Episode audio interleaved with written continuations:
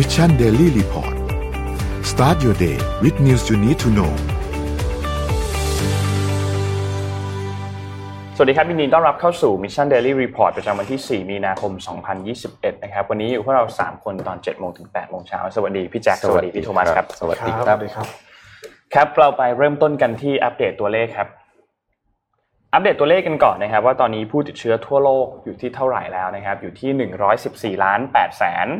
43,310 คนนะครับ ตัวเลขผู้เสียชีวิตอยู่ที่ 2 ล้าน5 5 1 2 0 0 คน แล้วก็ตัวเลขผู้ที่รักษาหายแล้วนะครับ อยู่ที่ 64ล้าน9 7 1 0 9 3 คนนะครับ เราไปดูตัวเลขในไทยกันบ้างครับ ตัวเลขในไทยนะครับ เมื่อวานนี้ทางด้านสบครายงานพบผู้ติดเชื้อเพิ่มเติม 35 คนนะครับทำให้ผู้ติดเชื้อเนี่ยพุ่งไปอยู่ที่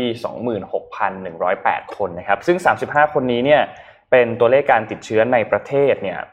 25 แล้วก็ติดเชื้อจากต่างประเทศอีก 10 นะครับ ตัวเลขผู้เสียชีวิตเมื่อวานนี้อยู่ที่ 84 คนนะครับ ยังไม่มีเพิ่มเติมขึ้นมานะครับ แล้วก็เมื่อวานนี้มีรักษาหายเพิ่มเติมมาอีก 63 คนนะครับ เท่ากับว่ามี 541 คนที่กำลังรักษาตัวอยู่ที่โรงพยาบาลนะครับ ก็ตัวเลขถือว่าน้อยลงเรื่อยๆครับ เป็นข่าวดี ก็เป็นอะไรที่ รู้สึกว่าช่วงนี้สถานการณ์โควิดบ้านเราก็มีแนวโน้มที่ดีขึ้นนะครัครับหลังจากที่ได้รับในส่วนของวัคซีนมาแล้ว ทีนี้ผมอยากจะพาไปดูข่าวหนึ่งครับ ที่เกี่ยวข้องกับอ่าโรคโควิด -19 นั่นเองครับ โดยเมื่อวานนี้นะครับที่เฟซบุ๊กนะครับของนายอนุทินชาญวิรกุลเนี่ยได้มีการอ่าเปิดเผยนะครับถึงหนังสือที่ครับเป็นหนังสือเกี่ยวข้องกับการเดินทางอ่า เดี๋ยวขออนุญาตสักครู่หนึ่งนะครับ คือว่าหนังสือเนี้ยเนี่ยอ่าใน Facebook นะครับใน Facebook ของนายอนุทินเนี่ยได้มีการโพสต์ข้อความแล้วก็โชว์ภาพสมุดประจำตัวผู้ฉีดวัคซีนนะครับ ซึ่งจะเป็นหลักฐานประกอบการจัดการทำหนังสือเดินทางนั่นเองครับ ซึ่งในอนาคตเนี่ยรู้สึกว่า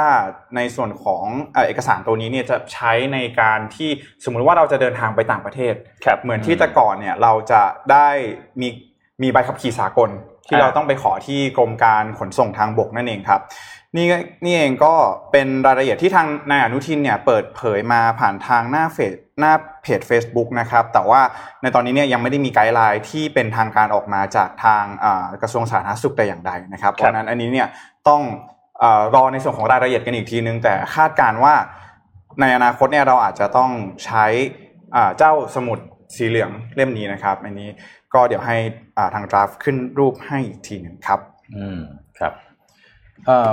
ผมพาไปที่ข่าวเทคโนโลยีอะผมขอข่าวนี้ก่อนดีกว่าครับ H1 นะครับ ไปที่อังกฤษนะครับ ที่อังกฤษเนะครับกำลังมีทาง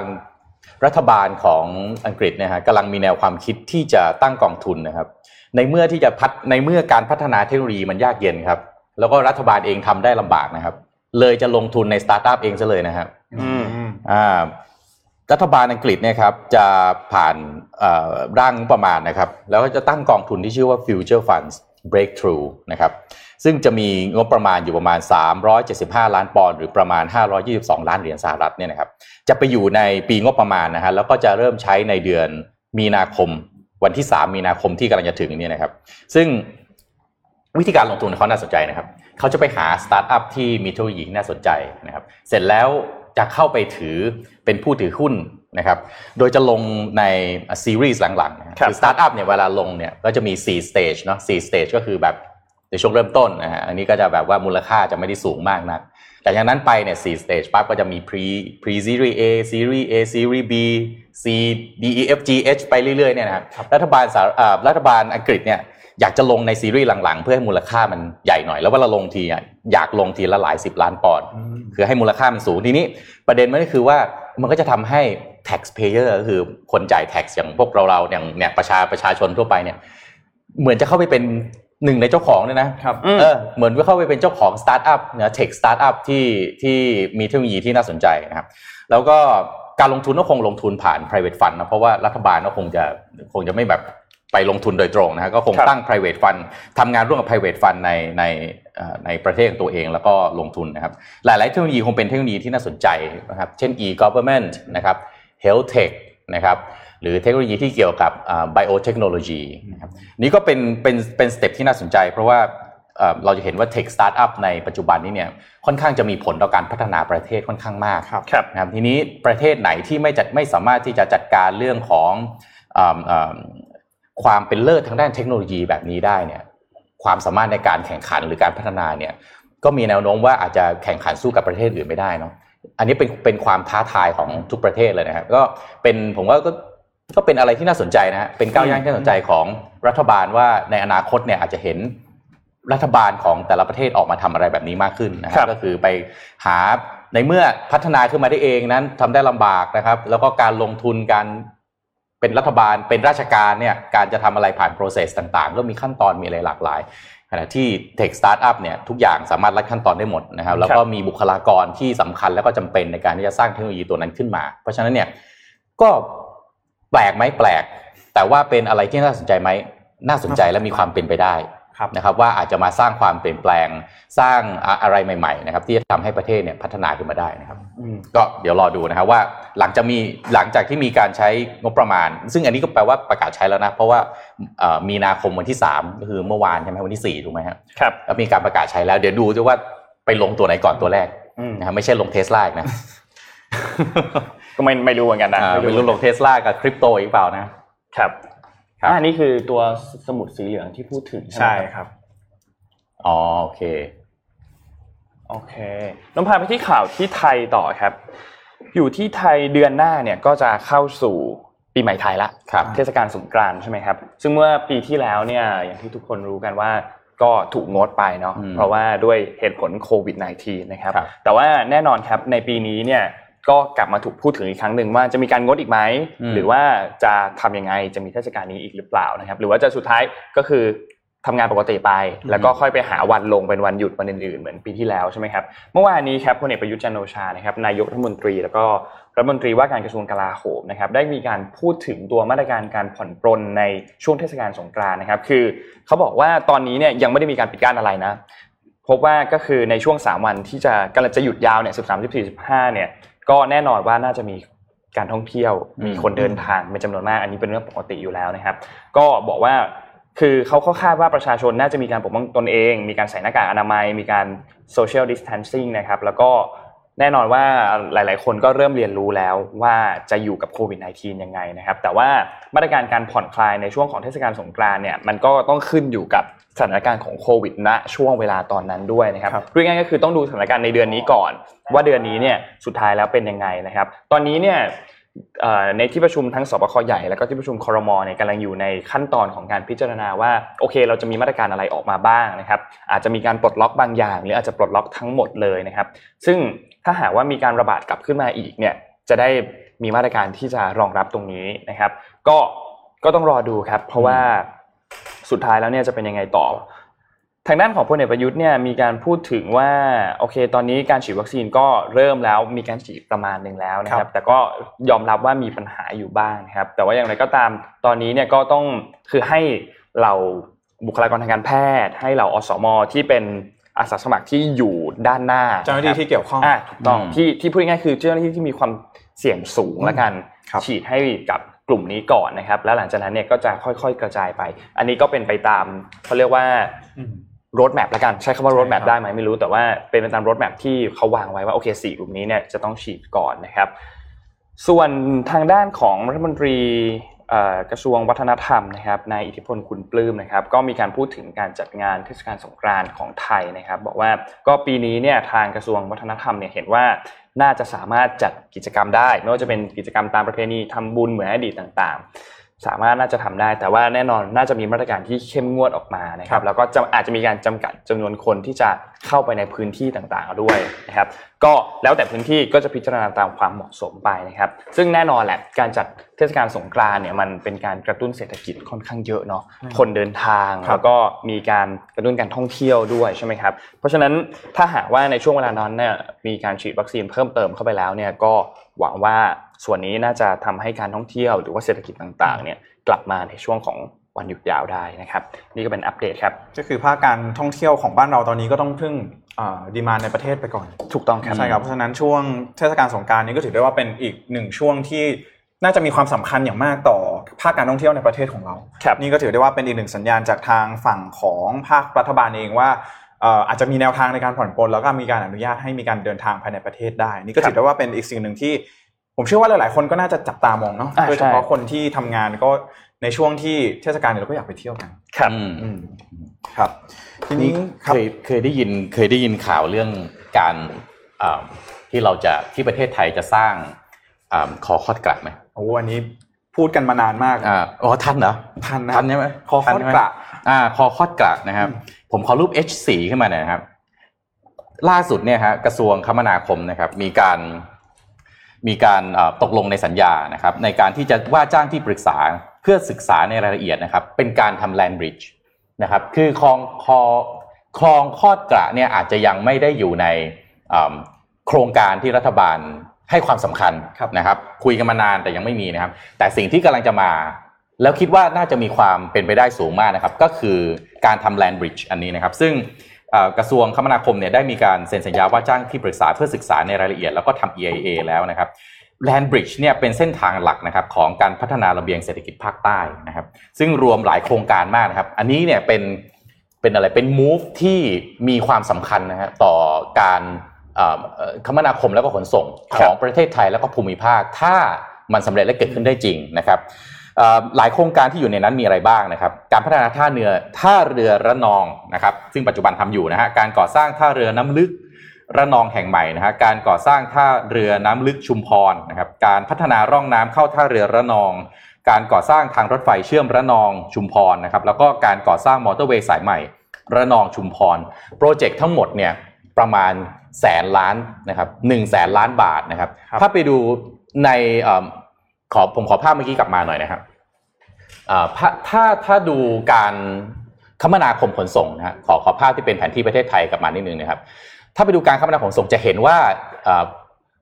เอาว่า shipment หรือว่าไอตัวสินค้าส่วนใหญ่เนี่ยแน่นอนออกมาจากทางฝั่งจีนนะครับจีนที่ออกมาคือออกมาจากทางฝั่งตะวันออกนะฮะถ้าเรือต่างๆ ไม่ว่าจะมาจากทางเซี่ยงไฮ้นะครับเซินเจิ้นกวางโจวนะครับแล้วก็วิ่งอ้อมมานะอาจจะมาจากทางไต้หวันด้วยนะครับฮ่องกงญี่ปุ่นนะครับ วิ่งอ้อมมานะครับผ่านทางเอ่อฟิลิปปินส์นะครับลงมาปั๊บผ่านเวียดนามเอ่อถ้าเป็นเส้นทางเดิมก็คือว่าต้องไปผ่านช่องแคบช่องแคบมะละกาครับมาเลเซียสิงคโปร์ตรงนั้นอินโดนีเซียนะครับ ซึ่งอันนี้ก็ก็คุยกันมานานนะครับว่าเอ๊ะทำไมมันจะต้องไปผ่านตรงนั้นด้วย แล้วก็เรือเองก็ต้องวิ่งอ้อมไกลนะครับใช้เวลานานขึ้น ถ้า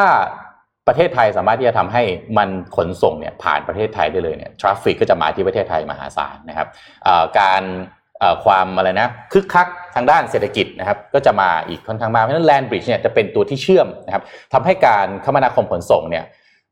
ไทยกลายมาเป็นศูนย์กลางอืมนะครับการสามารถที่จะลิงก์นะฮะระหว่างตะวันฝั่งตะวันออกนะครับไปสู่สั่งฝั่งตะวันตกออกไปทางอินเดียออกไปทางยุโรปได้นะครับ ในโครงการเนี้ยเป็นการเอ่อลงทุนที่ค่อนข้างจะใหญ่นะครับ แบ่งเป็น 3 ส่วนหลักๆนะครับ ไม่ได้เป็นแค่ land bridge เราเห็นเป็นสะพานคือนึกว่ามีแค่สะพานเดียวไม่ใช่นะฮะทั้งโครงการเนี่ยมีทางทางเรือคือท่าเรือท่าเรือชุมพรท่าเรือระนองนะฮะแล้วก็ร่องน้ำระนองนะครับ ทางถนนก็มีนะฮะมอเตอร์เวย์ระนองชุมพรทำเพื่อที่จะทำให้การขนส่งของอตัว shipment หรือ cargo ต่างๆ สามารถวิ่งขึ้นทางเหนือของประเทศไทยได้อีก นั้นถ้าดูเอ่อก่อนหน้านี้ผมเคยเอาเรื่องของรถไฟความเร็วสูงมานะครับ ซึ่งจะเชื่อมต่อระหว่างคุณหมิงลงมาที่หนองคาย เชื่อมต่อมาโคราชเข้ากรุงเทพครับและสายใต้เนี่ยสามารถจะวิ่งจากกรุงเทพลงมาปุ๊บมาต่อเข้าตรงแลนบริดจ์นี้ได้ทันที เพราะฉะนั้ครันบแปลว่าต่อไปถ้าโครงการนี้สำเร็จประเทศไทยจะมีเส้นทางในการคมนาคมขนส่งเนี่ยเพิ่มขึ้นเป็นตัวเลือกที่เราจะสามารถกลายเป็นศูนย์กลางของภูมิภาคนะฮะลิงก์ตั้งแต่ทางน้ำนะฮะก็คือมาเป็นอ่า มามาทางเรือมาคาร์โก้ทางเรือ วิ่งเข้าที่อ่าวไทยนะสินค้าขึ้นส่งแลนบริดจ์ต่อ แล้วก็พุ่งต่อไปอขึ้นเรือต่อนะวิ่งออกไปทางตะวันตกอีกที หรือจะมาจากรถไฟนะครับ วิ่งผ่านน้องอจากจีนขึ้นมานะผ่านน้องคายลงมาที่โคราช เข้ากรุงเทพปุ๊บวิ่งต่อลงมาทางใต้ แล้วก็ผ่านทางมาขึ้นที่ท่าเรือ ตรงแลนบริดจ์เนี่ยวิ่งออกไปทางตะวันตกได้อีกนะครับนั้นมีทางเรือทางถนนคือมอเตอร์เวย์ระนองชุมพร ทางรางก็คือทางรถไฟสายใหม่ระนองชุมพรนะครับแล้วก็ทางท่อด้วยนะครับจะมีทางมีท่อส่งน้ำมันเชื่อมระนองกับชุมพรอีกนะครับซึ่งอันนี้เนี่ยถ้าไปดูนะครับจะเห็นว่าจะเป็นการลงทุนที่ค่อนข้างจะมีศักยภาพนะคครัรับบในการสร้างเอ่อเอ่อความสามารถของประเทศนะครับในการขนส่งในอนาคตได้อีกค่อนข้างมากนะครับก็ มีการว่าจ้างที่ปรึกษาแล้วอ่าแล้วก็ทำ EIA แล้วนะครับอ่าถ้าเอ่อการศึกษาออกมาแล้วหนึ่งผลกระทบทางด้านสิ่งแวดล้อม ผลกระทบทางด้านเกี่ยวกับเอ่อความชีวิตความเป็นอยู่เนี่ยไม่ได้มีผลกระทบอะไรที่มีนัยสำคัญนะครับเราน่าจะได้เห็นโครงการนี้นะครับ ดียังตามข่าวเนี่ยยังไม่ได้บอกว่าเสร็จเมื่อไหร่แต่คาดการณ์นะครับว่าเอ่ออาจจะเอ่ออีกประมาณสักสิบปีถึงจะถึงจะได้เห็นนะครับ นี้มองว่าในช่องแคบมะละกาเนี่ยครับกำลังจะเต็มศักยภาพในการทราฟฟิกนะมันเหมือนถนนน่ะคือช่องแคบมันก็คือชื่อมันก็ตามนั้นนะฮะเรือที่ผ่านตรงนี้เนี่ยจะมีโอกาสที่จะใช้เต็มพื้นที่เต็มศักยภาพที่มันจะรับได้แล้วเนี่ยในปี 2593 แล้วก็อีกประมาณเท่าไหร่สามเอ่อสิบสามสิบปีครับใช่ไหมฮะเพราะฉะนั้นเนี่ยตรงเนี้ยน่าจะเป็นทางเลือกนะครับที่จะทำให้การเอ่อคมนาคมขนส่งเนี่ยทำได้ ง่ายขึ้นสะดวกขึ้นนะครับ แล้วก็ถ้าเราไปดูนะครับ ตอนนี้เราก็มีปัญหาเรื่องคอนเทนเนอร์ยังไม่จบเลยนะฮะครับอืมอ่ากว่าจะไปจบนี่ก็ยังไม่รู้กลางปีจะดีขึ้นหรือเปล่านะครับ ตอนนี้เอ่อผู้นำเข้าส่งออกก็หน้าเขียวหน้าเหลืองนะการเพิ่มเส้นทางนะครับเป็นช้อยเส้นทางทางเลือกเนี่ยจะช่วยให้เอ่อการนำเข้าส่งออกประเทศไทยเนี่ยมีศักยภาพสูงขึ้นนะครับ ก็เดี๋ยวคงเอาเอาข่าวนี้มาอัปเดตกันเรื่อยๆเพราะว่าสำหรับผมผมคิดว่าอันนี้น่าสนใจมากนะครับถือได้ว่าเป็นอีกหนึ่งโอกาสทางเศรษฐกิจของบ้านเราใช่แล้วหลังคจารักบที่ถ้า ช่องแคบมะละกานี่ใช้เต็ม capacity อ่าอีกน่าสน30ใจปีมากนะครับครับสำหรับข่าวต่อมาก็อยากจะพาไปดูในเรื่องของ infrastructure กันต่อครับสำหรับเอ่อในช่วงเดือนต้นเดือนมีนาคมที่ผ่านมานะครับ ทางด้านของรฟม หรือว่าการรถไฟฟ้าขนส่งมวลชนแห่งประเทศไทยนะครับ ได้มีการออกมาเปิดเตรียมเปิดประมูลรถไฟฟ้าสายสีส้มอีกครั้งหนึ่งนะครับ ซึ่งอืม พูดง่ายคือถ้าท่านใดอยู่สายเส้นรามคำแหงเนี่ยตอนนี้เนี่ยเริ่มมีการก่อสร้างและเรียบร้อยนะครับซึ่งสายสีส้มเนี่ยจะมีให้บริการทั้งหมด 28 สถานีนะครับจะแบ่งเป็น 2 ฝั่งก็คือฝั่งตะวันออกและฝั่งตะวันตก ซึ่งตอนนี้เนี่ยฝั่งตะวันออกกำลังอยู่ในส่วนของการก่อสร้างอยู่นะครับโดยก่อนหน้านี้เนี่ยมีประเด็นที่ว่ามีการเปิดประมูลรถไฟฟ้าสายสีส้มเนี่ยแต่ว่าต้องมีการล้มการประมูลไปเกิด นะครับ เนื่องจากว่ามีกรณีพิพาทระหว่างผู้ที่ยื่นประมูลนั่นก็คือ BTS แล้วก็ทางด้านของอการรถไฟฟ้าขนส่งมวลชนแห่งประเทศไทยที่ผ่านมานี่เอง แต่ถ้าว่าพูดง่ายๆคือว่าตอนนี้มันมีการก่อสร้างไปแล้ว 74%นะครับครับแต่ว่ายังไม่มีข้อตกลงในเรื่องว่าใครเนี่ยจะเป็นผู้มาเดินรถบนสายนี้ เพราะฉะนั้นแล้วทางเอ่อรฟมเองก็ต้องมีการเปิดให้มีการประมูล ซึ่งจะเป็นการให้เอกชนเนี่ยมาร่วมลงทุนแบบ PPP Net Cost เป็นระยะเวลา 30 ปี หรือพูดง่ายๆเป็นสัญเป็นสัญญาสัมปทานเดินรถ 30 ปีนั่นเองครับ แล้วก็เอกชนเนี่ยจะต้องออกในส่วนของค่าก่อสร้างรถไฟฟ้าสายสีส้มฝั่งตะวันตกนะฮะ แล้วก็จะต้องมีการจัดหาระบบรถไฟเนี่ยมาเดินให้บริการประชาชน ซึ่ง ไอ PPP ไอ PPP Net Cost เนี่ยจะเป็นรูปแบบสัมปทานแบบเดียวกับที่ทาง BTS ได้ทำไว้กับรถไฟฟ้าสายสีเขียวนั่นเอง ซึ่งก็ก่อนหน้านี้เนี่ยก็มีปัญหากับทางกทม ที่กทมเนี่ยจ้าง BTS เดินรถ แล้วก็ต้องอาติดหนี้ในส่วนของการที่จ้าง BTS มาให้บริการประชาชนนะครับ ทั้งหมดเนี่ยจะมีทั้งสิ้น 28 สถานี มีการคาดการณ์ว่าจะเปิดให้บริการ ในปี 2567 นะครับ จะเป็นในส่วนของฝั่งตะวันออก แล้วก็จะเปิดให้บริการแบบเต็มรูปแบบภายในปี 2569 ครับ อันนี้ก็อยากจะถามคุณผู้ฟังทุกๆคนนะครับ ว่าในช่วงนี้เนี่ยสายเส้นรามคำแหงก็รถติดอยู่แล้วเนาะอืมครับโอ้โหในตอนนี้มีการก่อสร้างรถไฟฟ้าสายสีส้มด้วย ก็น่าจะยิ่งสภาพการจราจรสภาพการจราจรก็น่าจะยิ่งเอออยู่ในขั้นวิกฤตนะฮะในส่วนนี้ตามข้อมูลที่เปิดเผยมาเนี่ยปี 67 อีก 3 ปีอืมอดทนกันนิดหนึ่งนะเอ๊ะคอรัดบทนนิดนึงอดทนนิดนึงครับสีส้มเนี่ยเป็นประเด็นจริงๆนะฮะเพราะว่าไม่เป็นเรียกว่าอะไรนะ ผมคิดว่าการวางแผนมาเนี่ยวางแผนมาไม่ค่อยไม่ค่อยดีและ implement แผนก็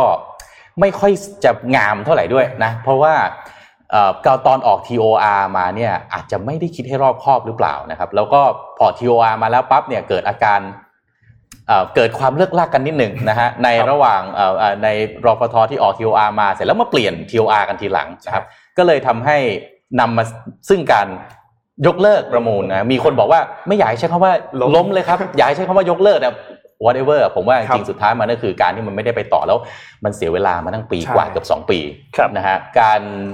การก่อสร้างรถไฟฟ้าในในกรุงเทพเนี่ยคืองบมีมาแล้วนะฮะได้เอ่อทำ EIA ทำอะไรเรียบร้อยแล้วเนี่ย เราช้าไม่ได้นะครับ เพราะว่าถ้าไปดูรถติดทุกวันนี้นะฮะจะเห็นเลยฮะรถไฟฟ้าช้าไม่ได้จริงๆนะครับ เพราะว่าการเดินทางในสมัยนี้เนี่ยมันเหนื่อยจริงๆนะครับรถติดมากๆเลยอืมนะครับอ่า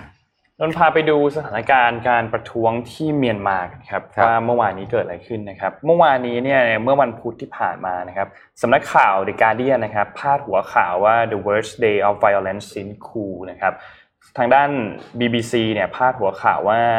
the deadliest day นะครับเมื่อวานนี้เนี่ยเป็นวันที่มีการสูญเสียน่าจะมากที่สุด ตั้งแต่มีการรัฐประหารขึ้นมาในวันที่ 1 กุมภาพันธ์นะครับเมื่อวานนี้ตัวเลขผู้เสียชีวิตเนี่ยหลายๆหลาย ๆ แหล่งข่าวยังรายงานไม่ตรงกันนะครับเริ่มต้นจากของรอยเตอร์ก่อนนะครับรอยเตอร์เนี่ยรายงานว่าเมื่อวานนี้เนี่ยมีผู้เสียชีวิตทั้งหมด 18 คนนะครับ BBC รายงานว่าเมื่อวานนี้มีผู้เสียชีวิต 30 คนนะครับ แต่ว่า ทางด้านของ The Guardian เนี่ยมีรายงานว่ามี 33 คนนะครับที่เสียชีวิต ตอนนี้เนี่ยตัวเลขยังไม่ตรงกันนะครับครับ ซึ่งคิดว่าน่าจะมีการเหลื่อมกันอยู่ระหว่างตัวเลข เราไม่แน่ใจว่าของสำนักข่าวไหนเนี่ยเป็นตัวเลขที่แม่นยำที่สุดนะครับ แต่อย่างไรก็ตามเนี่ยเมื่อวานนี้มีผู้เสียชีวิตนะครับ ซึ่งทำให้ตอนนี้ตัวเลขผู้เสียชีวิตเนี่ยพุ่งไปตั้งแต่มีการรัฐประหารเกิดขึ้นเนี่ยนะครับ อย่างน้อยคือ 40 คน นะครับอืมทีนี้สถานการณ์เมื่อวานนี้นะครับก็ตามพื้นที่หลักๆ ใน 3 เมืองนะครับที่มีการประท้วงกันเกิดขึ้นนะครับก็มีผู้เสียชีวิตเกิดขึ้น ซึ่งมีการใช้ทั้งกระสุนจริง แล้วก็กระสุนยางนะครับทางด้านของผู้ชุมนุมเนี่ยได้มีการให้สัมภาษณ์กับสื่อนะครับบอกว่าการใช้กระสุนในรอบนี้เนี่ยไม่มีการเตือนก่อนนะครับแล้วก็มีการใช้กระสุนออกมาเลยนะครับ ซึ่งเอ่อมีเด็ก ที่เสียชีวิตที่อายุต่ำที่สุดเมื่อวานนี้เนี่ยคืออายุ 14 ปีนะครับครับถูกยิงที่บริเวณศีรษะนะครับก็เสียชีวิตเมื่อวานนี้เนี่ยเอ่อมีทางด้านญาติญาติๆเนี่ยก็ออกมาให้สัมภาษณ์นะครับออกมาพูดถึงบอกว่าก็จริงๆแล้วเนี่ยตัวน้องคนนั้นเนี่ยก็มีการออกมาร่วมประท้วงอยู่หลายวันแล้วนะคครัรับบแล้วก็สุดท้ายก็เมื่อวานนี้เนี่ยก็ในจังหวะการออกมาสลายการชุมนุมเนี่ยก็เสียชีวิตไปอย่างที่เราทราบกันนะครับ ก็ขอแสดงความเสียใจกับ ญาติด้วยนะครับ ทีนี้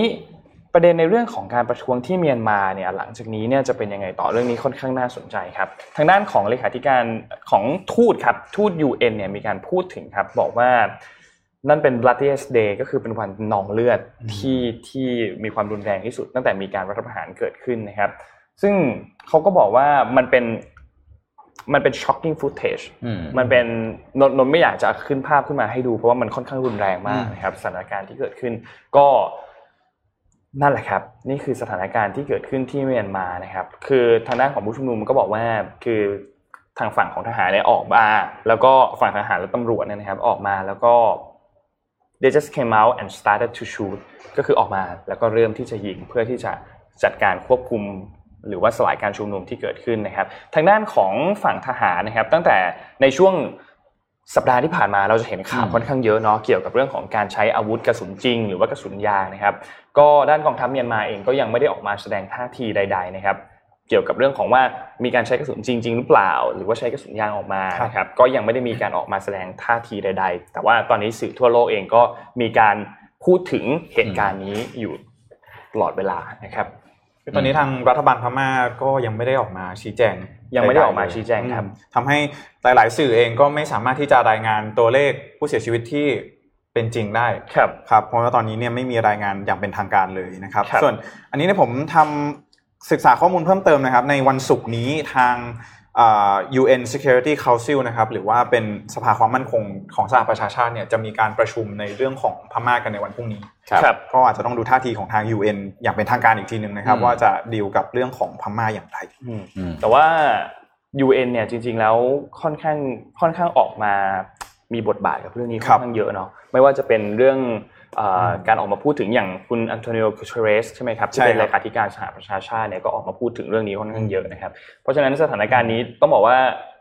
เป็นที่ติดตามอยู่แล้วแหละ ผมว่าที่น่าสนใจในของส่วนของ UN Security Council เนี่ยคือ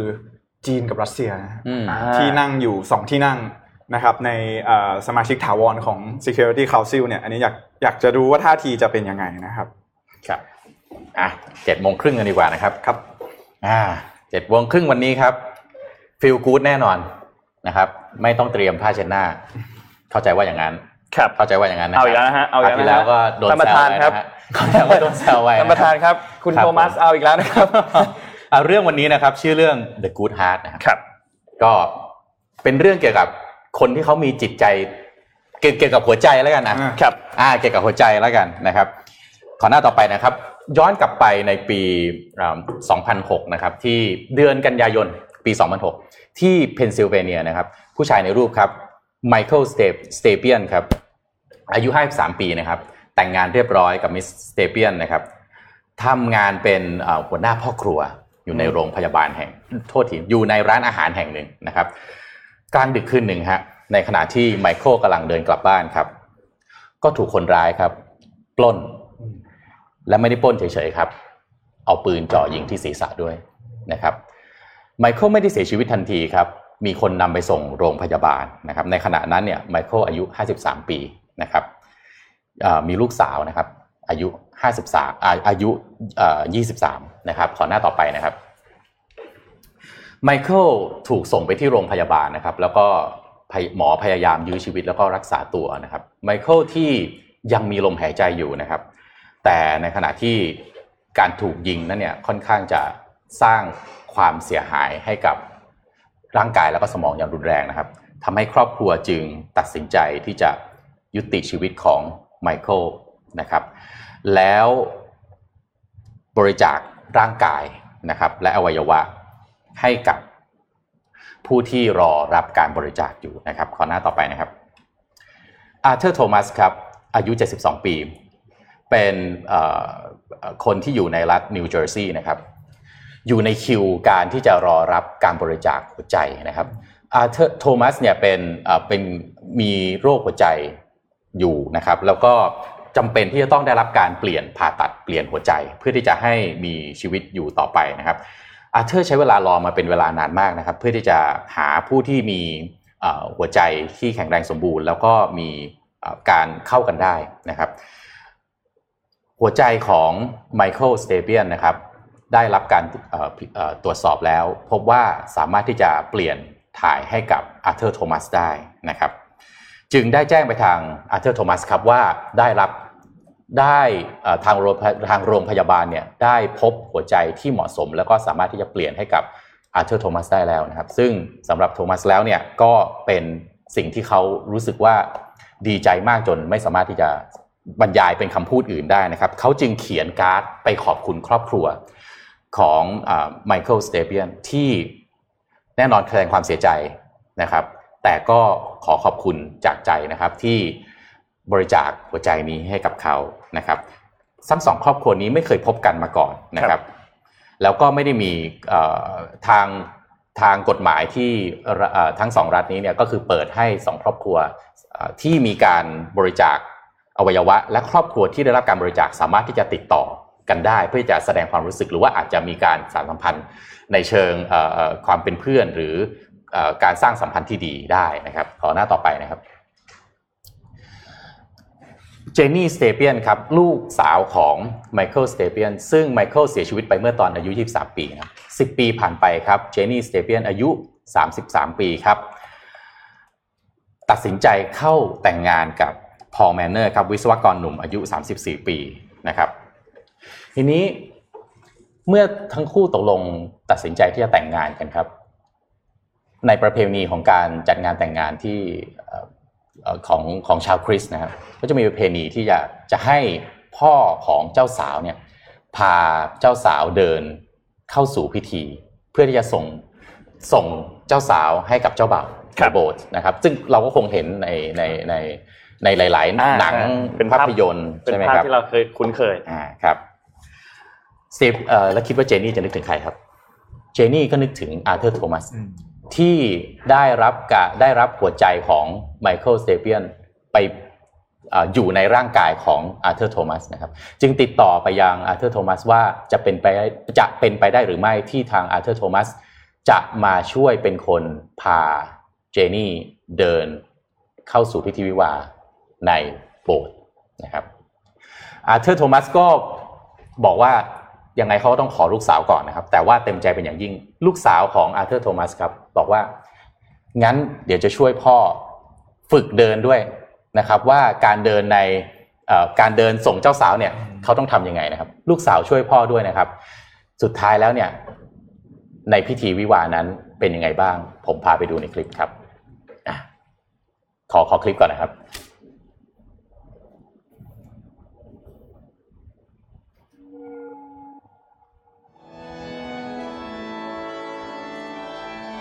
was a heartwarming wedding with a difference. New bride Jenny Stepien being walked down the aisle นี่คืออาร์เธอร์โทมัสนะครับที่เดินพาเจนนี่สเตเปียนพาเข้าสู่พิธีวิวานะครับ เจนนี่ก็บอกว่าเขาบรรยายเป็นความรู้สึกไม่ออกเหมือนกันนะครับ เพราะว่า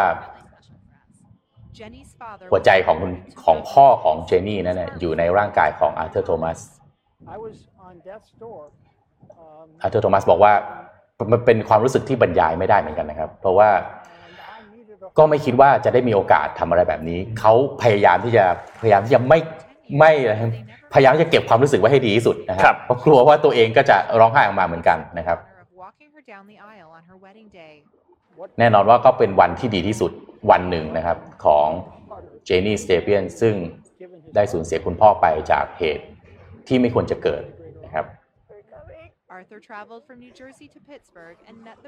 แน่นอนว่าคงเป็น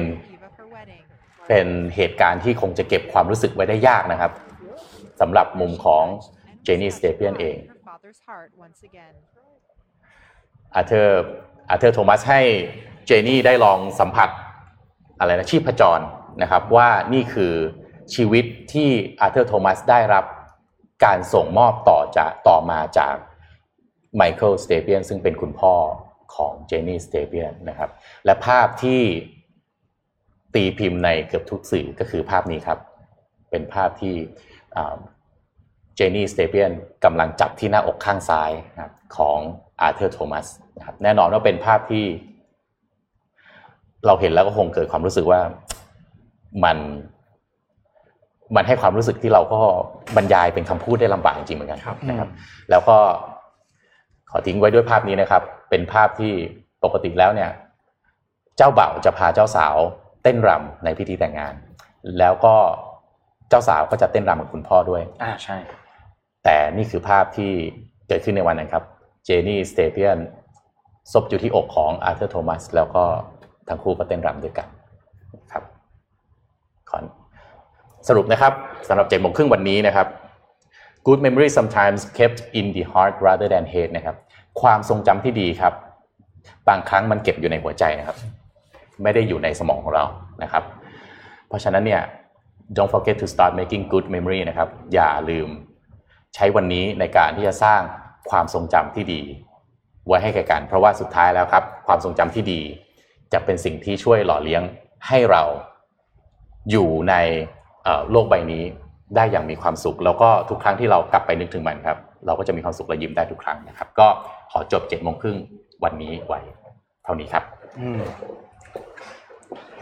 คอมเมนต์นี้บอกแล้วฮะ ว่าไหนบอกว่ามัสคาร่าจะไม่เลอะไงครับ ไม่เลอะไม่เลอะเลอะฮะไหนบอกน้ำตาไม่ซึมไงครับ ไหนบอกไม่ต้องเตรียมทิชชู่ เอ้าตายแล้วผมโดนคุณโทมัสหลอกอีกแล้วครับท่านประธานครับผมเป็นเรื่องราวที่ ดีไหมดีนะเออเป็นเรื่องราวเป็นเรื่องราวที่ดีคือก็คงก็คงต้องขอแสดงความเสียใจกับครอบครัวของไมเคิลครับไมเคิลสเตเปียนแต่ว่าถ้าถ้าถ้าเขาได้อยู่และได้เห็นเนี่ยผมเชื่อว่าเขาคงต้องรู้สึกรู้สึกดีที่ตัวเองได้มีได้มีส่วนที่จะช่วยคนอื่นด้วยแบบนี้นะครับ ก็ลองดูเรื่องเรื่องการบริจาคร่างกายหรือบริจาคอวัยวะเนี่ย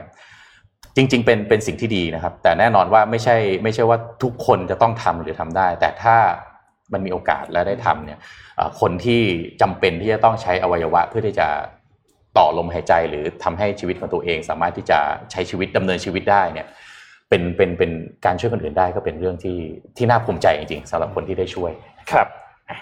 อะกลับมาที่ข่าวครับ กลับมาที่ข่าวครับ พาไปดูลูกพี่หน่อยครับ ข่าวลูกพี่ เมื่อวานนี้ SpaceX ครับได้มีการทดสอบยาน Starship นะครับซึ่งเป็นตัวโปรโตไทป์อยู่นะครับ ซึ่งการทดสอบอันนี้เนี่ยเป็นยานที่ชื่อว่า SN10 นะครับหรือว่า serial number 10เนี่ยนะครับซึ่งก็เป็นการทดสอบครั้งน่าจะเป็นครั้งที่ 3 แล้วนะครับหลังจากที่มีการทดสอบยาน S8 แล้วก็ S9 มานะครับเมื่อวานนี้เนี่ยเดี๋ยวเอาภาพขึ้นเอาคลิปขึ้นให้ดูครับ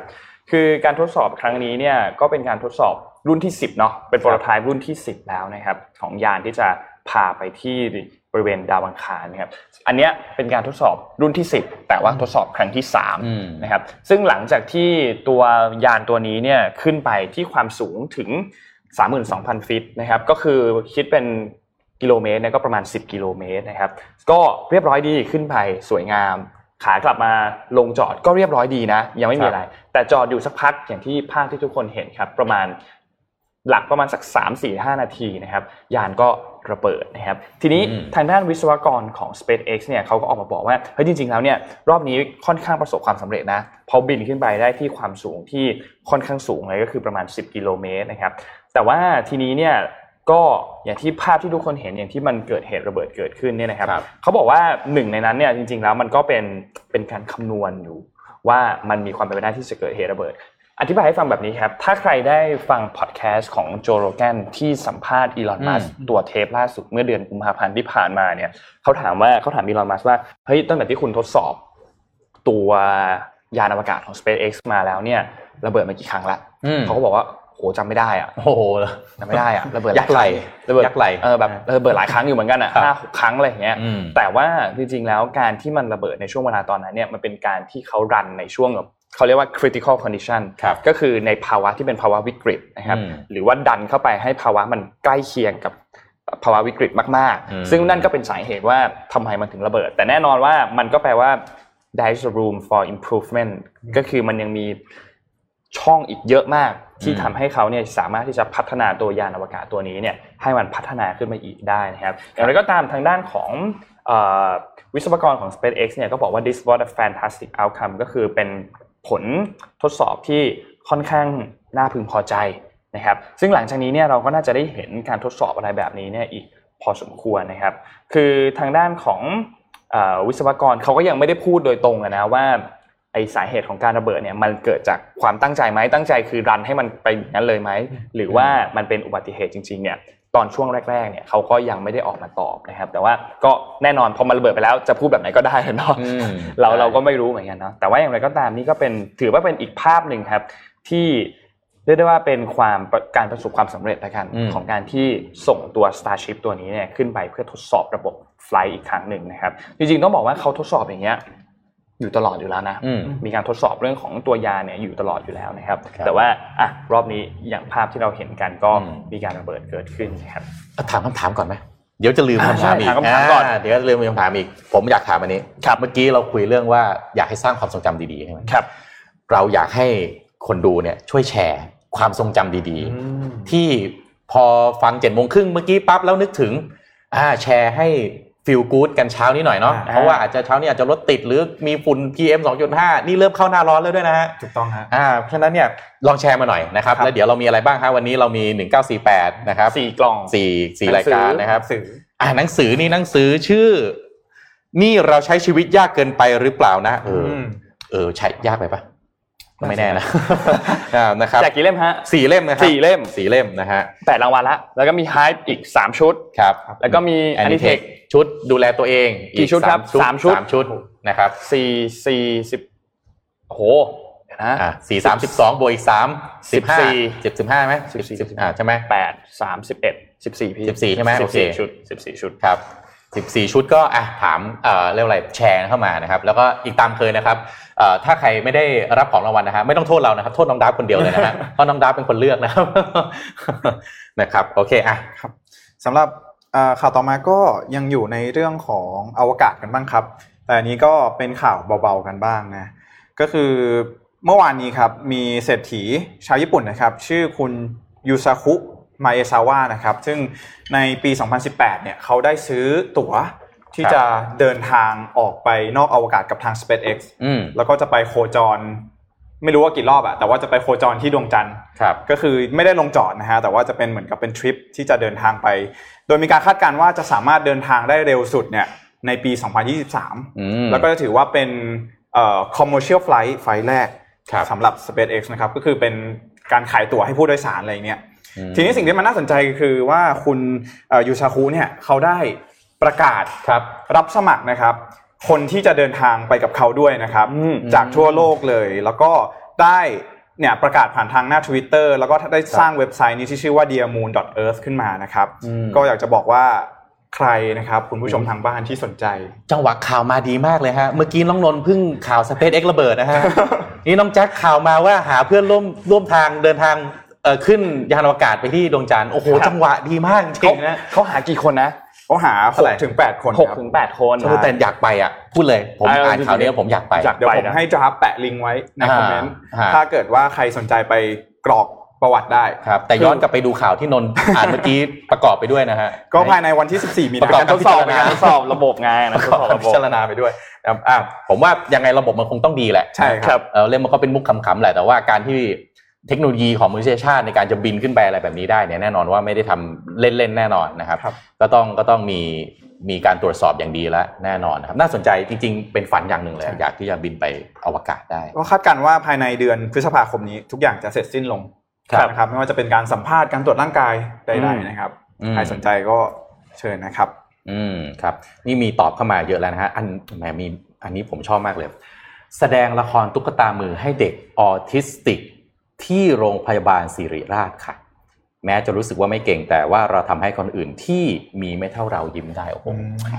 อันนี้ผมว่าเป็นความทรงจำที่ดีมากเลยครับนะครับแอบตอบกันมาเยอะๆครับแบบนี้นะครับ น่ารักมากๆเลยนะครับอ่าวันนี้เรามีซูมด้วยครับ พร้อมยังเอ่ยพร้อมไหมครับอะงั้นผมเข้าข่าวเทคโนโลยีให้ก่อนนะครับอ่าได้ครับอ่า มีหลายข่าวหน่อยเดี๋ยวจะรัวๆข่าวเทคโนโลยีให้นะครับ ขอรูปอืม H2 ขึ้นมาหน่อยนะครับ Volkswagen ครับ คุณคิดว่าถ้า Volkswagen จะทำรถตู้ที่เป็น EV ขึ้นมาหน้าตามันจะเป็นยังไงครับ แจ็คกับนนทันรถตู้ที่เป็นรถรับส่งนักเรียนในสมัยก่อนไหมรถนักเรียนประถมเนี่ยอ่าทันทันทันอ่าจะเป็นรถ รถ Volk แบบเนี้ยนะครับครับอ่ามันจะหน้าตามันจะดูแบบ original มาก อันนี้ถ้ามันเป็น EV ครับ นี่ครับเป็นการเปิดตัวโดย Volkswagen นะครับ ชื่อรุ่น ID Buzz นะครับจะเป็นรถยนต์ไฟฟ้านะครับ ก็ดูน่ารักไหมน่ารัก ก็น่ารักนะ ก็ก็ก็ดูเข้าท่าดีนะครับ ก็มีความฉบเฉี่ยวสวยงามนะครับ เป็นเอ่อพลังงานไฟฟ้านะครับ แล้วก็ใช้มีเขาใช้ตัว self driving นะครับ เป็นอืม AI ชื่อ Argo นะครับ ชื่อ Argo ที่อันนี้เป็นสตาร์ทอัพนะครับ ที่ทั้ง อืม Volkswagen แล้วก็ Ford เนี่ยไปลงทุนไว้นะครับอ่าอีกข่าวหนึ่งขอรูป H5 นะครับ Cisco WebEx ครับ WebEx ก็คือเป็นเอ่อเอ่อเอ่อแอปอันหนึ่งที่ไว้ใช้สำหรับประชุมเหมือน Zoom อะเหมือน Zoom นะครับสามารถที่จะ teleconference กันได้หลาย ๆ คนนะครับเอ่อ WebEx จะเปิดให้ใช้ real time translation นะครับ ก็คือคุณพูดภาษาอังกฤษใช่ไหมฮะมันแปลเป็นภาษาอื่นได้เลยนะครับ โดยคุณประชุมพร้อมกันนะฮะหกคนมันแปลให้หมดเลยนะครับ ในเดือนหน้านี้อุ๊ยน่าสนใจมากเลยเดือนหน้าเปิดให้ใช้เร็วแล้วก็ภาษานะครับ แปลได้มากกว่าร้อยภาษา ผมไปอ่านนะ ภาษาซูลูยังแปลได้เลยเอออืมนี่น่าสนใจมากนะครับ WebEx จะเปิดให้ใช้ในเดือนหน้าแล้วนะครับ ก็โดยจุดประสงค์ก็คือว่าจะทำให้เวลาต่อไปเวลาคุณจะนะฮะถ้าคุณเป็นบริษัทที่แบบข้ามชาติเลยใช่ไหมเวลาคุณจ้างพนักงานเนี่ย สมมติคุณเป็นบริษัทในไทยเนาะเวลาเราจะไปทำธุรกิจในที่ไหนดี สมมติศรีลังกาอะ คุณอาจจะต้องเจอภาษาท้องถิ่นอย่างเงี้ยครับ แล้วบางทีเจอคนเก่งมากๆเลยแต่เขาการสื่อสารภาษาอาจจะไม่ได้ดีมากอ่าใช่ ต่อไปแบบนี้เนี่ยอาจจะลดแบเรียร์ทางด้านภาษาลงอ่าอ่านะครับ แล้วก็การเอ่อวิธีการในการเรียนภาษาเนี่ยอาจจะเปลี่ยนไปครับ grammar หรือต่างๆ อาจจะมีความเข้มข้นน้อยลงหรือเปล่านะฮะ past tense present tense present อืม perfect ยังจำเป็นที่จะต้อง เข้มขนาดนั้นไหมครับนะถ้ามันมีตัว AI ที่จะมาช่วยจัดการเรื่อง real time translation แบบนี้ให้นะครับ แล้วก็อีกอันหนึ่งฮะขอรูป H7 หน่อยนะครับ Serial ครับ Serial เป็นสตาร์ทอัพนะครับที่เพิ่งเกิดยังไม่ถึงปีเลยนะครับที่จีนสิ่งที่น่าสนใจมันคืออันนี้ครับ Serial เนี่ยใช้เทคโนโลยีที่เอา AI ครับ เข้าไปสร้างให้การ live streaming แบบนี้ครับ ต่อไปนะฮะ สมมติเวลานนท์จะไลฟ์ขายของ แจ็คจะไลฟ์ขายของเนี่ยนะครับ ให้คนอื่นไลฟ์แทนนะฮะแล้วเอาหน้าเขาจะเอาหน้าแจ็คกับหน้านนท์ไปไปไปแปะอยู่บนหน้าของคนไลฟ์แต่ได้ AI ทำได้ แล้วก็ต่อไปนะ ตอนนี้แค่หน้านะครับ ต่อไปทั้งตัวเลยครับโอ้โหต่อไป AI ของ Serial จะสามารถโคลนนิ่งคุณขึ้นมาบนโลกไซเบอร์ และไลฟ์แทนคุณทุกอย่างได้ และไม่ใช่เฉพาะบุคคลนะครับ ต่อไป Serial AI ครับ จะสามารถที่จะจำลองแม้กระทั่ง Product ที่อยู่ใน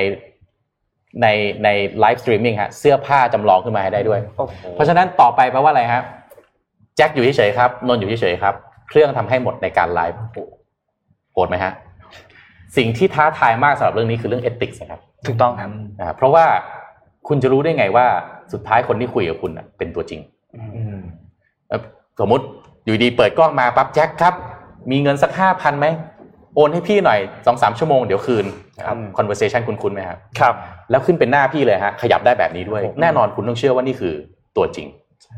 อันนี้เป็นเรื่องที่ท้าทายมากนะครับ Serial เองปัจจุบันเนี่ยได้ funding จากได้รับการได้รับเงินสนับสนุนนะฮะจากกองทุนระดับโลกนี่ลงกันเพียบเลยนะครับ เพราะว่ามองว่านี่คืออนาคตของการค้าขายในอนาคตด้วยนะครับ เพราะว่าเรื่องของการ live streaming ไลฟ์ขายของเนี่ยมันมันยังไงมันเป็น mainstream แน่นอนในอนาคตนะครับครับแต่ท้าทายมากครับว่าสุดท้ายแล้วเนี่ยเรื่องพวกนี้ เทคโนโลยีแบบนี้นะฮะถ้าไปอยู่ในมือของคนที่ใช้ผิดประเภทจะน่ากลัวมากถูกต้องครับนะครับครับเราไปสู่ความยังที่ไงเรื่องนี้กันครับครับเอ่อทุกวันนี้เนี่ยต้องบอกว่าไลฟ์สไตล์ของทุกคนเนี่ยมันย้ายเข้าไปอยู่ในออนไลน์มากขึ้นเนาะอืมครับคือด้วยความที่หลาย ๆ คนเองก็โอเคร้านออฟไลน์บางคนก็อยากอาจจะต้องการไปซื้อที่หน้าร้านอยู่ครับแต่ว่าก็มีจำนวนไม่น้อยเลย ที่ย้ายมาซื้อของในออนไลน์ใช่ไหมครับแน่นอนว่าฝั่งแบรนด์เนี่ยก็ต้องมีการ ทำตามแหละทำตามไลฟ์สไตล์ของผู้บริโภคนะครับอืมก็ไม่งั้นก็จะไม่สามารถครองใจผู้บริโภคไทยได้ใช่ไหมครับทีนี้ลายประเทศไทยครับเขาก็ในฐานะที่ตัวเองเนี่ยเป็นแพลตฟอร์มแชทในประเทศไทยที่น่าจะมีคนใช้เยอะที่สุดในไทยแล้วอืมนะครับเขาก็มีการจัดงานครับชื่อว่างานเนี่ยเลยครับ Thailand Now and Next Rebuild and Growth and Grow with Chat Commerce ครับซึ่งอันนี้เนี่ยมันเป็นอีเวนต์ออนไลน์ครับ แล้วก็จัดถึง 3 วันเต็มๆเลย มีวิทยากรเข้าไปบรรยายเนี่ยมากมายนะครับ ไม่ว่าจะเป็นผู้เชี่ยวชาญจากลายประเทศไทยนะครับกูรูดิจิตอลมากมายนะครับแล้วก็มีแขกรับเชิญจากหลาย ๆ แบรนด์ที่มาร่วมพูดคุยกันถึงทิศทางของธุรกิจในประเทศไทย ที่เกี่ยวข้องกับเรื่องของการทำ chat commerce นะครับมีนักการตลาดมีอะไรหลายอย่างมากมาย เพราะฉะนั้นคนที่ทำธุรกิจหรือว่าใครที่สนใจเนี่ยห้ามพลาดเด็ดขาดนะครับเขามีการเจาะลึกเทรนด์เกี่ยวกับเพิ่มโอกาสการ การทำธุรกิจในอนาคตครับด้วยนะครับมีการเผยเคล็ดลับว่าเฮ้ยถ้าจะทำ chat commerce ให้มันอืมประสบความสำเร็จเนี่ยจะต้องทำยังไงนะครับ มีเจ้าของธุรกิจที่ประสบความสำเร็จแล้วเนี่ยมาเล่าให้ฟังมีการบอกถึง how to ที่ทำให้คนเนี่ยสามารถที่จะเรียนรู้ได้ แล้วก็ทำตัวแชทคอมเมอร์สบนไลน์ได้นะครับถ้าคุณเนี่ยเข้าใจแล้วก็สามารถปฏิบัติได้จริงนะครับ งานเนี่ยจะมีขึ้นในวันที่ 10 ถึง 12 มีนาคมนี้นะครับ และที่สำคัญฟรี ทุกคนสามารถเข้าไปชมได้นะครับ ดูได้ทางช่องทางไหนบ้างนะครับช่องทางที่1ครับคือครับ Line Official Account ที่อืมชื่อว่า เดี๋ยวนนสะกดให้นะครับ L I N E B I Z T H นะครับหรือว่า Line Biz T H นะครับแล้วก็ดูได้ทาง Line TV ด้วยนะครับช่อง Line for Business นะครับ Facebook Fanpage เนี่ยก็คือ Line for Business เลยนะครับแล้วก็สามารถติดตามรายละเอียดได้ที่ Line Official Account อย่างที่นนท์บอกไปเมื่อกี้นะครับก็วันนี้เราจะมีซูมด้วยอ่านะครับ เรามีโอกาสต้อนรับครับ คุณเลศทัศน์สุพัฒดิลกนะครับหัวหน้าฝ่ายธุรกิจอีคอมเมิร์ซไลน์ประเทศไทยครับ สวัสดีครับคุณเลศทัศน์ครับ สวัสดีครับ สวัสดีครับ ผมพูดชื่อถูกไหมครับ คุณเลศทัศน์ครับ เลอทัศน์ครับผมนะครับเลอทัศน์นะครับขออภัยนะครับขออภัยนะฮะน่าจะพิมพ์ผิดคุณเลอทัศน์สุพัฒดิลกนะครับหัวหน้าฝ่ายธุรกิจอีคอมเมิร์ซไลน์ประเทศไทยนะครับครับเมื่อกี้น้องนนท์ได้คุยให้ฟังไปแล้วนะฮะน่าสนใจมากนะครับ อยากจะให้อธิบายเพิ่มเติมนิดนึงครับว่า chat commerce นี่คืออะไรครับ chat commerce นะครับ มันก็อะอธิบายง่ายๆครับ มันคือกระบวนการทั้งหมดที่สมมติเราอาจจะใช้แบบโซเชียลมีเดียไอ้ Facebook IG ใช่ไหมหรือเราไปเดินเป็นหน้าร้านหรือทำอะไรก็แล้วแต่ที่เรารู้สึกว่าเออร้านนี้มันน่าสนใจนะครับแล้วเราก็ทำการ add ครับเข้ามาแล้วก็มีการพูดคุยติดต่อข่าวสารจนกระทั่งสุดท้ายแล้วไปเกิดการซื้อขายกันนะครับ กระบวนการทั้งหมดเนี้ยครับคือกระบวนการที่เราเรียกว่า chat commerceครับอืมครับ แล้วทำไมผู้ประกอบการไทยคนค้าขายเนี่ยต้องให้ความสำคัญกับเรื่องนี้ด้วยครับ จริง ๆ แล้วเรามองว่าคือเราโชคดีนะครับเราเราอยู่ในจุดเริ่มต้นของการเติบโตของอีคอมเมิร์ซครับแล้วก็เราก็มองว่าจริงๆแล้วชื่อเรื่องของแชทเนี่ยมันคือเรื่องที่ทำให้อีคอมเมิร์ซมันเติบโตได้ตั้งแต่แรกด้วยซ้ำในประเทศไทยนะครับคือเมื่อก่อนเราจะบอกว่าอ่ามันมีแต่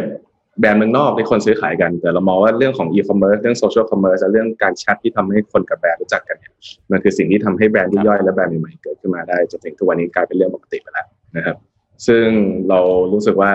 จริง ๆ แล้วเป็นเรื่องที่หลาย ๆ ที่ให้ความสำคัญอยู่แล้ว แต่อาจจะยังไม่เห็นกันในวงกว้าง แล้วก็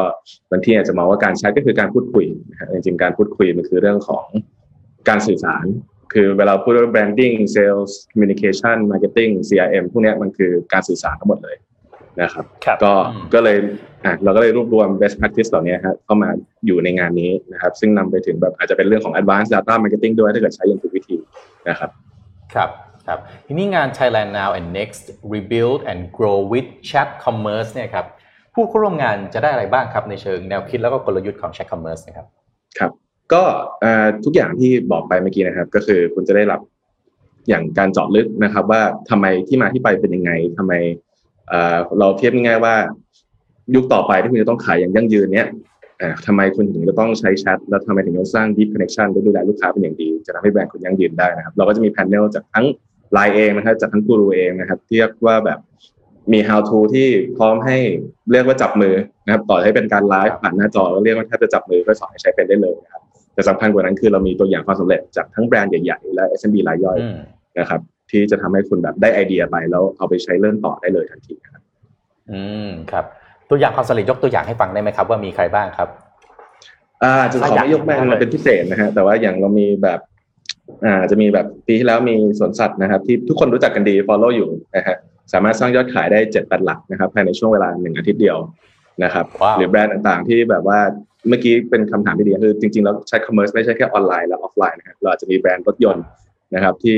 ใช้เซลล์ของตัวเองที่อยู่ในออฟไลน์อยู่แล้วเนี่ยเอามาพูดคุยกับคนในออนไลน์ ให้เป็นประโยชน์นะครับ แล้วก็พอเขาต้องการจะซื้อเขาก็ไปที่หน้าร้านได้อยู่ดีนะครับ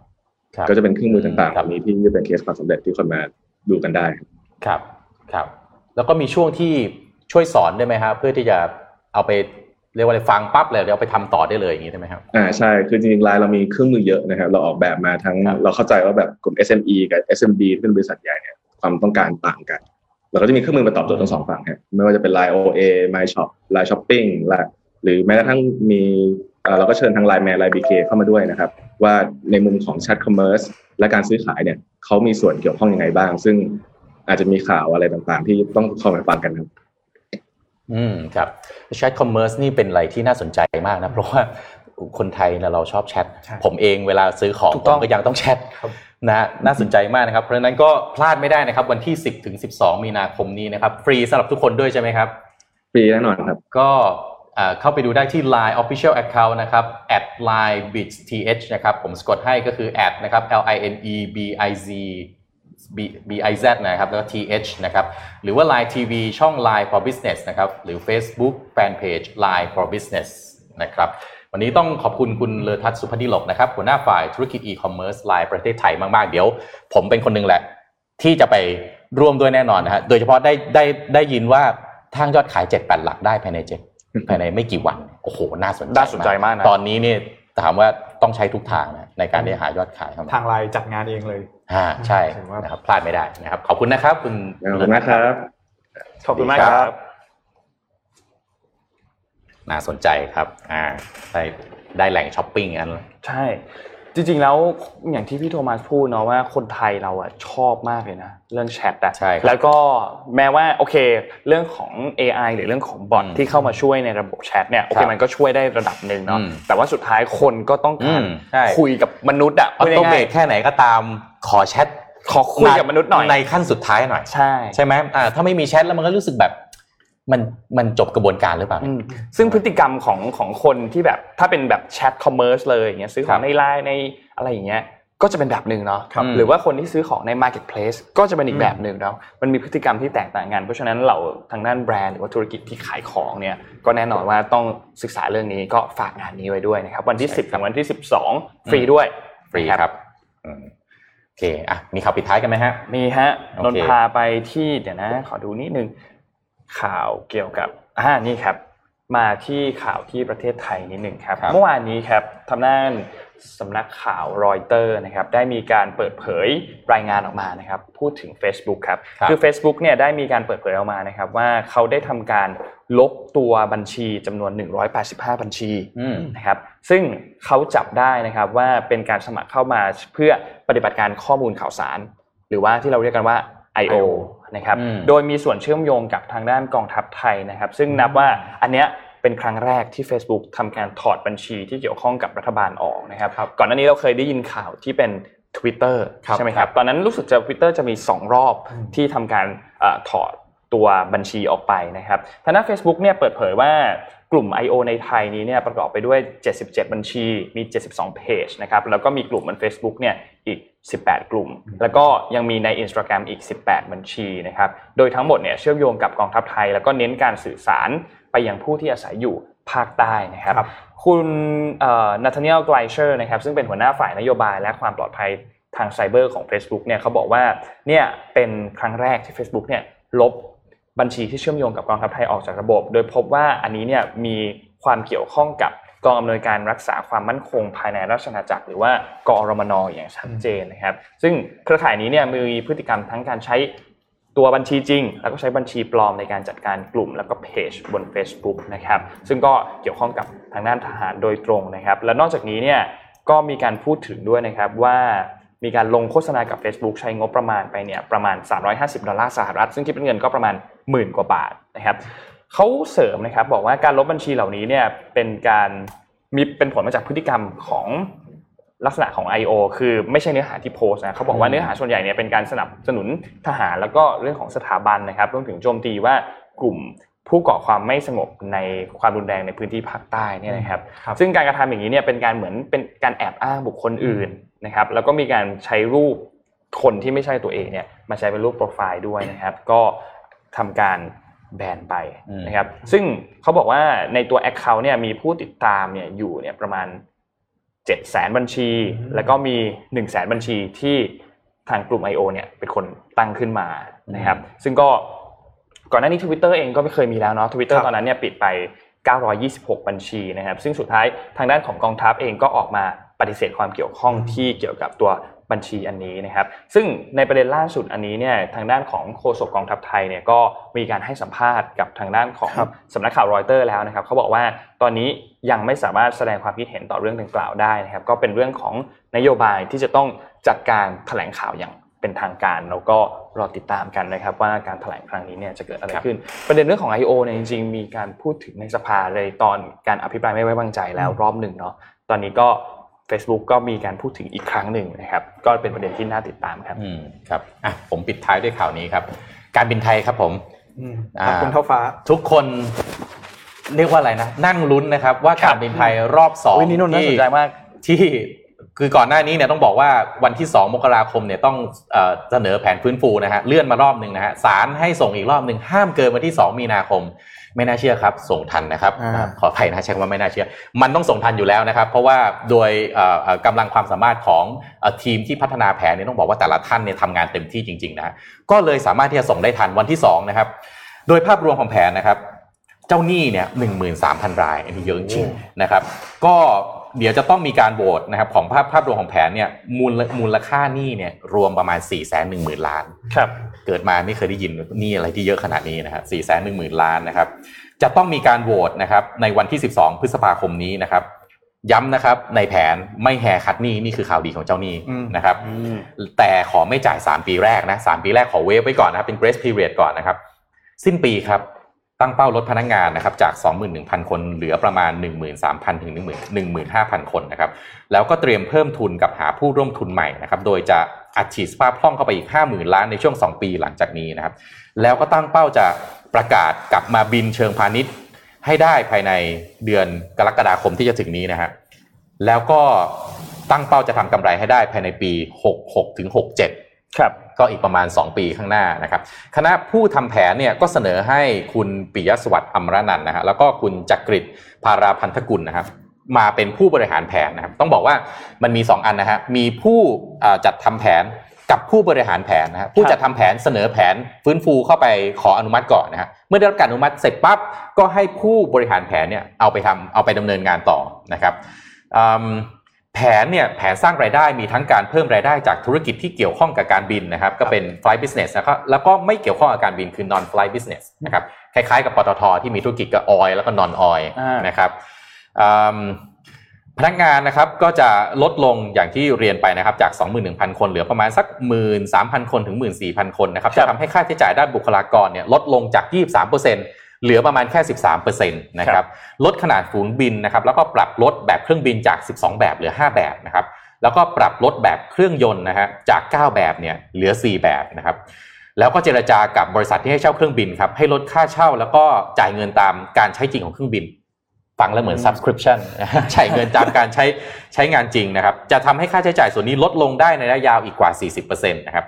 ภายในเดือนกรกฎาคม 64 นี้นะครับการบินไทยจะมีเงินเหลือจากการปรับลดค่าใช้จ่ายประมาณ 36,000 ล้านบาทนะครับแล้วก็ในปี 65 จะมีเงินเหลืออีก 58,000 ล้านบาท ซึ่งปัจจัยต่างๆ ก็คาดการว่าจะทำให้การบินสามารถกลับมาทำกำไรได้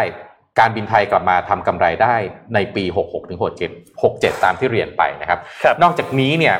แต่ว่าก่อนจะไปถึง 66ถึง67 นะฮะความเร่งด่วนตอนนี้เลยนะครับ ต้องการหาเงินทุนจากผู้ร่วมทุนใหม่หรือกู้ก็ได้นะครับห้าหมื่นล้านบาท ต้องเข้ามาเสริมสภาพคล่องให้ได้ภายใน 2 ปีนี้นะครับงั้นก่อนจะไปมอง6 6 6 7 ที่ทำกำไรได้นะฮะขอ 50,000 ล้านบาทมาก่อนนะครับ ซึ่งภายในกลางปี 64 นี้นะฮะที่การบินไทยจะต้องมีการเริ่มกลับมาบินเนี่ยจะต้องใช้เงินประมาณ 30,000 ล้านนะฮะในการบริหารจัดการบริษัททั้งเรื่องเงินเดือนและชดเชยพนักงานในส่วนต่างๆพออ่านถึงประโยคนี้เนี่ยนะครับสามหมื่นล้านเนี่ยมันจะหาจากไหนนะครับ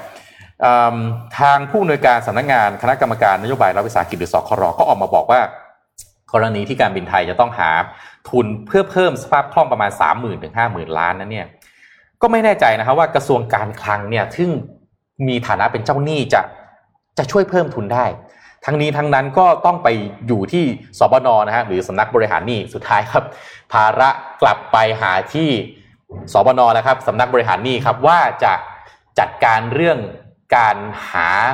สภาพคล่องมาใส่ให้การบินไทยในช่วงปีสองปีนี้ฮะสามหมื่นล้านได้ยังไง ต้องบอกว่ากลางปีคำว่ากลางปีนี้เนี่ย มันอีกไม่กี่เดือนแล้วนะ อีกสามสี่เดือนนี่กลางปีแล้วนะฮะครับแล้วมันจะเงินตั้งสามหมื่นล้าน มันจะหาทันใช่ไหมก็หวังว่าให้ทันนะครับเพราะว่าเอาไปใช้เสริมสภาพคล่องในนั้นมีร่วมของการจ่ายเงินเดือนแล้วก็เงินชดเชยต่าง ๆ ด้วยนะครับ ซึ่งสำหรับพนักงานที่จะต้องมีการลดจำนวนเนี่ย ก็ต้องบอกว่าถ้ายิ่งไปดึงในการจ่ายเงินชดเชยต่างๆนี่ยิ่งใช่ยิ่งยิ่งยิ่งเหนื่อยยิ่งลำบากนะฮะเพราะว่าพนักงานตั้งเป็นเป็นหมื่นคนที่ที่จะต้องเดินออกไปจากองค์กรครับก็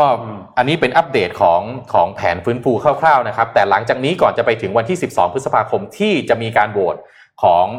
แผนนะครับว่าจะให้แผนผ่านหรือไม่เนี่ยแน่นอนว่าจะต้องมีอีก หลายรายละเอียดนะครับ ซึ่งเดี๋ยวก็คงจะเราคงจะตามตามติดรายละเอียดนี้แล้วก็นำมานำเสนอให้ฟังนะครับ